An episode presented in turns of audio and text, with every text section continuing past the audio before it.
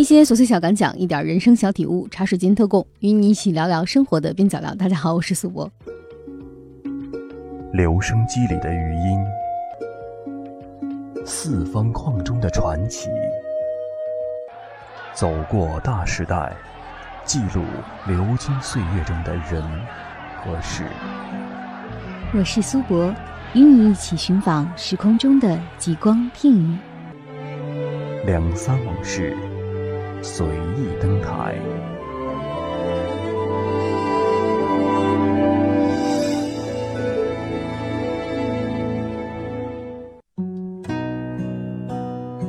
想推荐给大家一本书，阮庆月的《开门见山色》，二零零六年清华大学出版社出版。在如今的畅销书种类中，比起小说、美食类、旅游类的书籍，其实与建筑有关的书籍也不算少。建筑除了响应技术、预算以及现实需求以外，当然也需要有些为人类环境所做出的善意出发的思维。阮庆月是台湾著名的建筑评论家和小说作者，本来一直在两个领域里分别创作，但《开门见山色》这本书却有意把他的两种专长汇合起来。他在书中所做的，并不是建筑与文学的一般比较，而是强调他们在精神上。对作者分析城市与建筑的启发，是一本值得一读的感性随笔。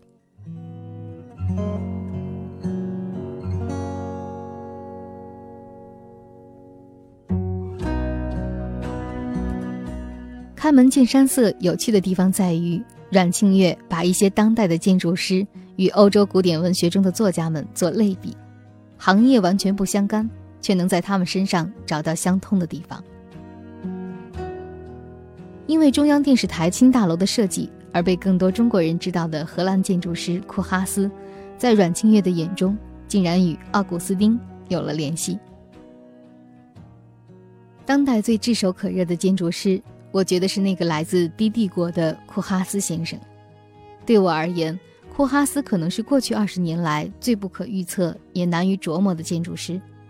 他慧眼看出建筑物固有的单体角色必将微弱化的现象。以及思索方向将放在澎湃发展逾百年、依旧方兴未艾的现代都市上，将对都市的思考放入建筑单体内，打破建筑物长期想自成一宇宙的固有观念，视建筑物为必须不断呼应外在变化的反应器，而非单一机能的僵化角色位置，开启了建筑与都市的全新对话关系。他是极少见的可以自在出入建筑师角色。并成功扮演时代洪流下具有哲思批判能力的建筑谋略家。库哈斯八岁随父亲迁往雅加达，四年后返回荷兰。十九岁在某周报担任记者，并参与电影创作工作。一九六八年，二十四岁的库哈斯放弃了原来的记者职务与剧本创作，到伦敦极前卫的建筑联盟就读，并在毕业不久的一九七五年与朋友一起合开了如今声名遐迩的。大都会建筑事务所，在职业生涯的前二十年，库哈斯以大胆、骇人听闻的建筑设计竞赛概念，以及很具有批判穿透力的论述，受到建筑界的瞩目。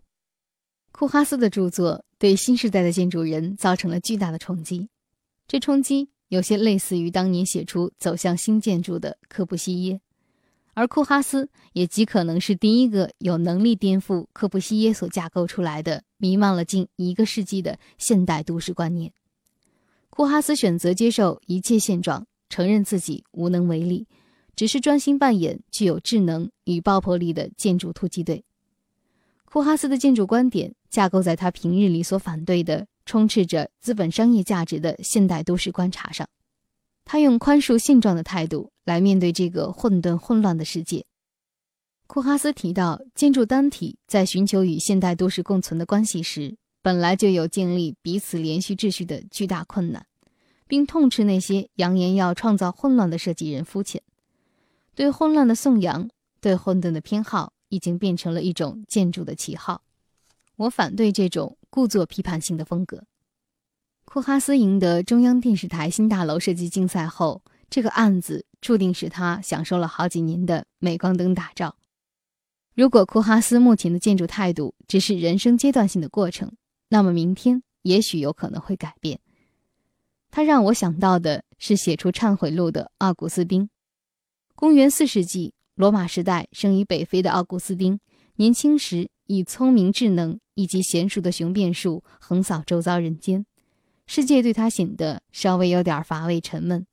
他曾经这样说过：“我恨生活的平凡，恨没有陷阱的道路。”《忏悔录》写于奥古斯丁大约四十岁的时候，他那个时候体会到自己一向所依持的自身能力空洞突然。转而寻求更高智能的宗教，库哈斯会转入宗教吗？眼前没有人会这样相信，但以他的出人意料与不可预测的个性，又使一切变得有点可能。他像是一个绝顶优质的枭雄，征战世界无敌手。连桀骜不驯的盖里都曾经诚心说，他有能力挑战一切，他是我们这个时代最伟大的建筑师之一。我其实蛮期待库哈斯某天能够像写《忏悔录》时期的奥古斯丁一样，回归到真正自我心灵的世界，因为他目前只肯相信一切正在发生的事物，不愿意对未来投射任何期待的态度，这让我有点不安。但库哈斯在现在还是一个独行的叛逆英雄，加油，库哈斯！作为享誉世界的建筑大师，贝聿铭的作品众多。在阮清月的笔下，他竟然将贝聿铭和琼瑶阿姨相提并论。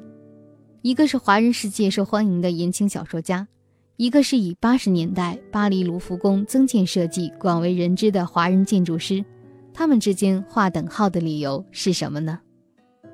贝聿铭流眼泪，读着建筑界华人巨星贝聿铭的书，与贝聿铭对话。忽然想到了与贝大师毫不相干的另一个华人文学界的巨星琼瑶。为什么这样不负责任的乔太守乱点鸳鸯谱呢？我想是因为两个人都让我想到眼泪这件事。我虽然一直沉默孤僻，但小的时候常爱发些惊人之语，就像肚子里藏着什么怪物，会冷不防的自己冒出花来，不止吓到别人，也经常吓到自己。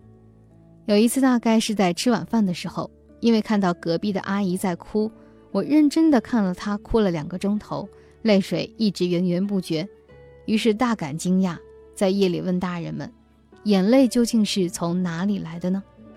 当然是没有得到答案。我的疑虑是，这两个钟头所流出的许多眼泪，究竟本来是藏在身体里的哪个部位呢？我自己对眼泪最深刻的童年经验。是在看邵氏或中影的电影，像《梁祝》《秋决》等，趁着黑洞洞的戏院里，众人同声对着天地宇宙嚎哭宣誓什么的，得以一起不羞愧的畅意的大流眼泪。小学五年级的时候，我溜进上高中的姐姐的卧室里，翻到架子上有一本琼瑶的《紫贝壳》，坐下读起来，居然被完全迷住，一路读到妈妈在厨房里做晚餐也不能罢手。楼下葱姜蒜辣椒忙得不亦乐乎，上头的我眼泪鼻涕交加也不能停。这独特的因为阅读小说所引发的眼泪决堤事件，一直留在我的脑海里不能忘记。但那种眼睛离不开书页，鼻涕眼泪不争气的拼命流下来的感受，日后却不知道为什么越来越稀少。我现在已经完全不再读琼瑶，应该也是因为读的时候已经不能流眼泪了。因为无泪，也只好结束彼此的关系。但没有眼泪，究竟是因为自己年纪渐长，心越来越冷，还是因为琼瑶的小说越来越没有催人眼泪的感人效果呢？答案不得而知。读贝聿铭的访谈书，让我再一次想起这些本该羞于启口的事，而会如此联想，是因为读着书的时候，清楚地感觉到我完全无法为贝聿铭的建筑落泪。更甚者，甚至连感动的感觉都不太多。我至少为琼瑶哭过，紫贝壳的内容虽然也早已经忘记，但流泪的印象却挥之不去。而贝聿铭对我而言，始终显得遥远、生疏、冷漠，一滴眼泪都挤不出来。为什么会这样呢？我问我自己。贝聿铭出身苏州富裕的世家。童年出入游戏狮子林，是著名的经典苏州园林。他一九一七年生在广东，二十年代，因为父亲任职中国银行上海分行主管而迁居上海，因此经常有机会回到苏州老家。十八岁从上海坐船到美国，先后就读麻省理工与哈佛，并在哈佛遇上因纳粹迫害而迁往美国的包豪斯教学团队。贝聿铭也是从那个时候起，一直到一九七四年才再度踏回中国的土地。贝聿铭早期的作品都有着浓厚的国际风格，可以简单的说是由模具化的钢骨与玻璃塔所搭起的看似类同的方体都市建筑物的影子。之后，贝聿铭受到立体派绘画的影响，体量性格比较明确化，但真正的突破与使他奠定在美国建筑界地位的是七十年代落成的在华盛顿的国家美术馆东馆。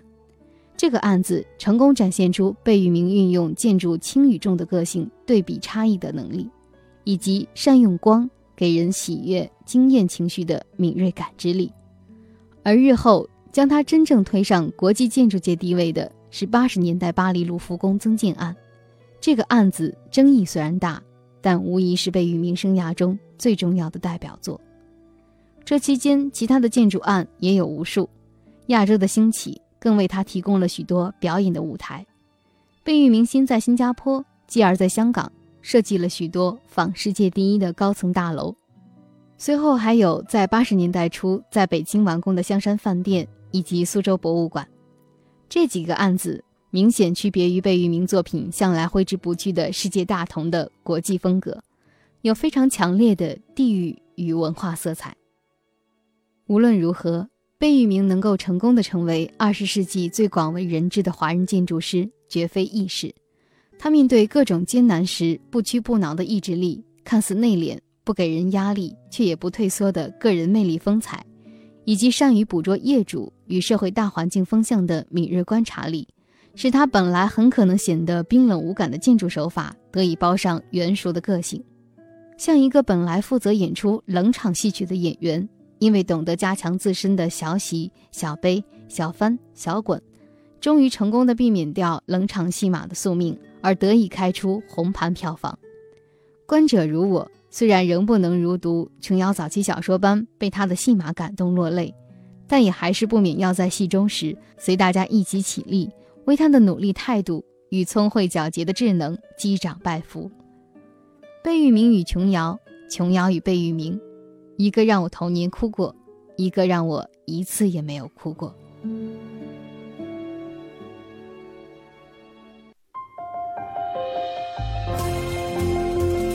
如果你对建筑类书籍感兴趣的话，你会发现，如今不少建筑类图书上经常与一个名字扯上关系，那就是安藤忠雄。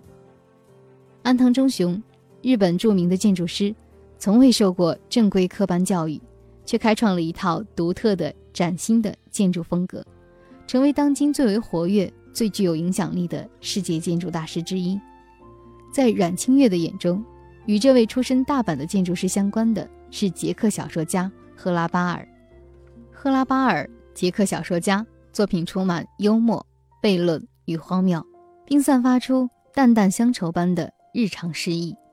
笔下的角色善用幽默，哪怕是黑色幽默。来极大的装点自己的每一天，甚至是悲痛的一天，幽默中带有悲剧色彩。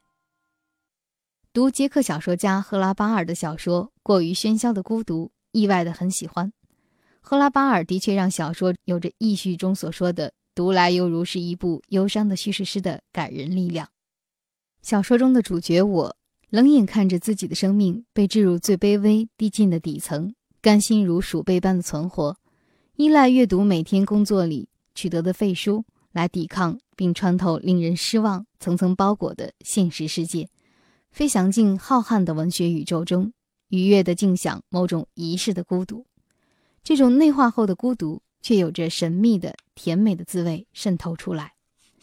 日本当代最具有代表性的建筑大师安藤忠雄的作品，也让我品尝到这种同样以孤独为花蜜的奇异质感。不同于赫拉巴尔对真实生活的隐蔽态度，完全自学建筑出身的安藤忠雄，在幼年时就显现出一种勇敢的挑战世界的态度。为了出国看世界，他效仿职业拳手的孪生弟弟，投身拳馆练拳，三个月后取得职业拳师的资格，并得以被派赴到泰国参加一场比赛，决心和毅力都令人侧目。安藤忠雄这样说自己的建筑：“我的建筑比较倾向于以最低限的材料与形式去发挥出最大的效果。虽说看起来单纯，但实际上是想要生产出复杂而具有深度的空间。那就是彻底的排除暧昧，将所有的要素切除、舍弃之后所成立的世界。我排除人工的色彩，而重视黑白的世界。我想做的是富有人类与自然色调所组成的空间。”安藤忠雄非常强调与外在世界相对立的内隐空间的存在，一种近乎于禅坐人的尺度的空间被简单精巧地围塑出来。这样沉寂简单，人在空间里所能面对的只有自己最深沉的内在了。那或许就是安藤忠雄所期待的，可以看见原本看不到的东西的空间吧。回到赫拉巴尔笔下的主角，这个我终日在肮脏。潮湿、充斥着烂霉味的地窖里，用压力机处理废纸和书籍，却还是宣称这个与世隔绝的地下室为天堂。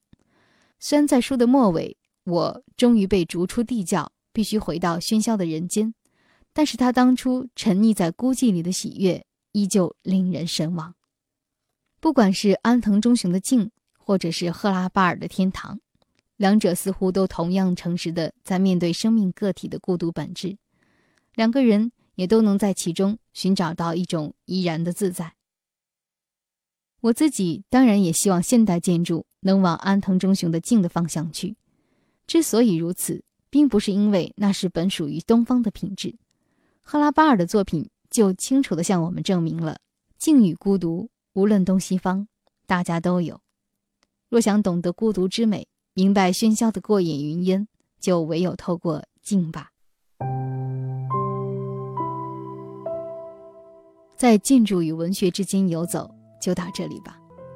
在这个只在随意随便说说的节目里，我希望分享给大家的文学、电影与音乐，都能给大家带来一点回忆或者一点新鲜。今天的配乐来自电影《建筑学概论》。不要忘了我的联系方式。登录新浪微博，直接搜索“苏博”，苏是苏州的苏，博是铂金的铂。